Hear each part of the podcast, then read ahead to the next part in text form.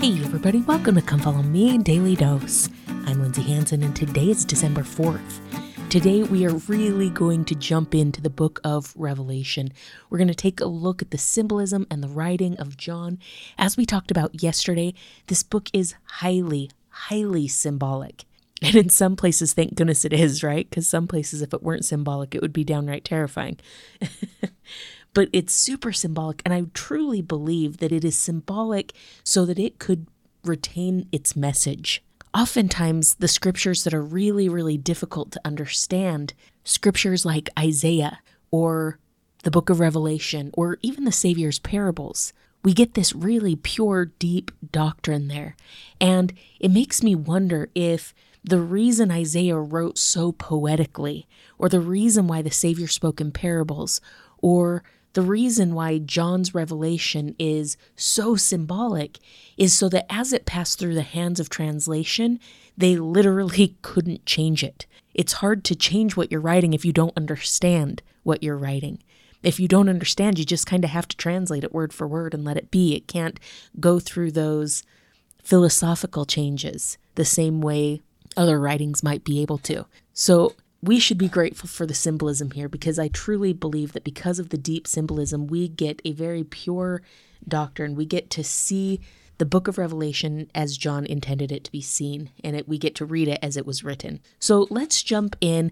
This might be a little bit different than what we've been doing this year because we're going to talk a lot about the symbolism. We're just going to really kind of digest some of this. And yes, I'll try to apply it and we'll try to get rich doctrine out of it, but there will be a lot of explanation of symbolism as we go throughout this. So let's jump in in verse 11. Leading up to this verse, John hears the voice of the Lord. It says it sounds like a trumpet. And this is what he hears it says, I am Alpha and Omega, the first and the last what thou seest write in a book.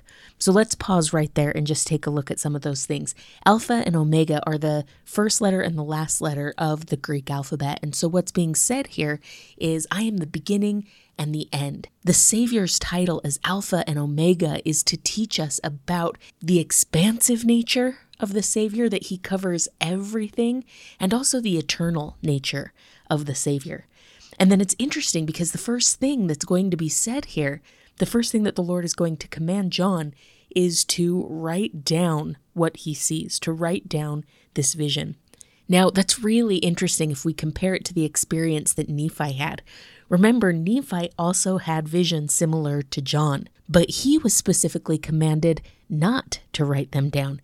In fact, it says that someone else is going to have that responsibility, that that's not Nephi's responsibility he needs to stay in his lane and write down these specific revelations or these specific visions, but that John would handle these revelations. And I just think that's so interesting that just like Nephi had the specific visions that he was supposed to write and record, John also had the very specific mission to write and record what we're going to see here in the book of Revelation. And then it says that he's not just supposed to write it, but that he's supposed to send it to the seven churches which are in Asia. And then he lists those seven churches, and they're hard to pronounce, so I'm not going to name them, but they're right there in verse 11. And then it says that John turned to see the voice, and it says, And being turned, I saw seven golden candlesticks. Now, let's keep in mind what we talked about yesterday with the number seven. The number seven in this culture meant complete or total. And so, yes, he's going to write these letters and he's going to send it to the seven churches of Asia, but specifically where he sees seven golden candlesticks, that isn't talking about the specific seven churches, it's talking about all of the churches, it's talking about all the believers. This symbol right here of the seven golden candlesticks was supposed to be a very inclusive vision or a very inclusive symbol. And I love that the vision of the church membership were candlesticks because a candlestick is meant to hold up light, right? And so here, this vision of the seven golden candlesticks is so specific. It's talking about all the members of the church who hold up their light. But I also love the vision that it was golden candlesticks because the color gold in this day and age was used to show something of great value. And so here, this vision of all the members of the church who hold up their light it's not just the members of the church, it's the Lord showing John the great value of the believers, especially the believers who are willing to let their light shine and to hold up truth. And now, right after that, John is going to see this vision of the Savior.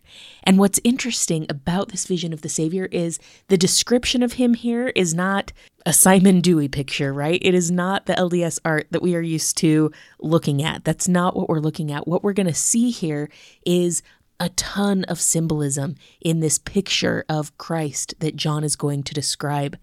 But these symbols that John is going to describe are going to teach us so much about the Savior's attributes and his character. So let's take a look at this vision. In verse 13, it says, And in the midst of the seven candlesticks, one like unto the Son of Man. And not just like unto the Son of Man, it was the Son of Man. Listen to this description clothed with a garment down to the foot and gird about the paps with a golden girdle. So let's take a look at what these two things mean. He was clothed, but not just clothed, he was clothed all the way down. He was completely covered. Now, I love this because the atonement in Hebrew actually means to cover. And so here the Savior is clothed head to foot in this grace and in this mercy. The fact that the Lord is completely covered shows his ability to completely clothe us in his atonement, in his grace, in his mercy. And then it also says that he has this golden girdle. Again, golden, something of value. I love that visual because Paul has already taught us about the armor of God, right?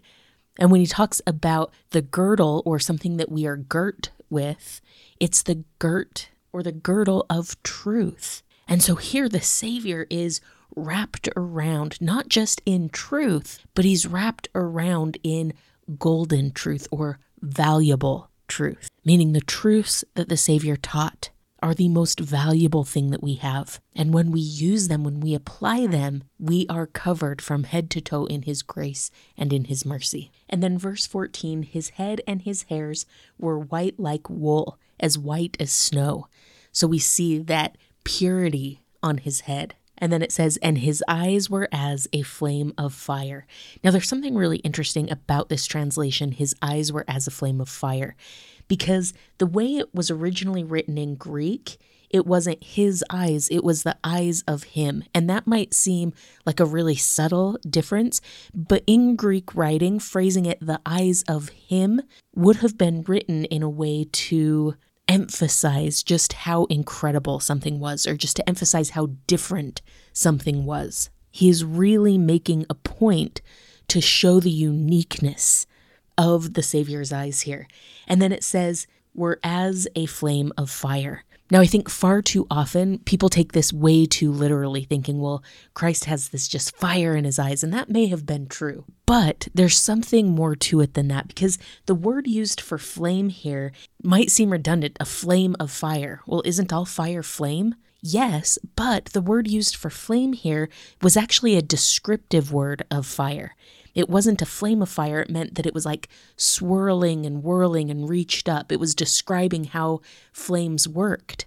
And so, where it says it's as a flame of fire, it's not trying to describe fire to us, it's trying to explain to us what a fire is like. Now, I want you to think of a time when you have sat in front of a campfire and really just got engrossed in those flames.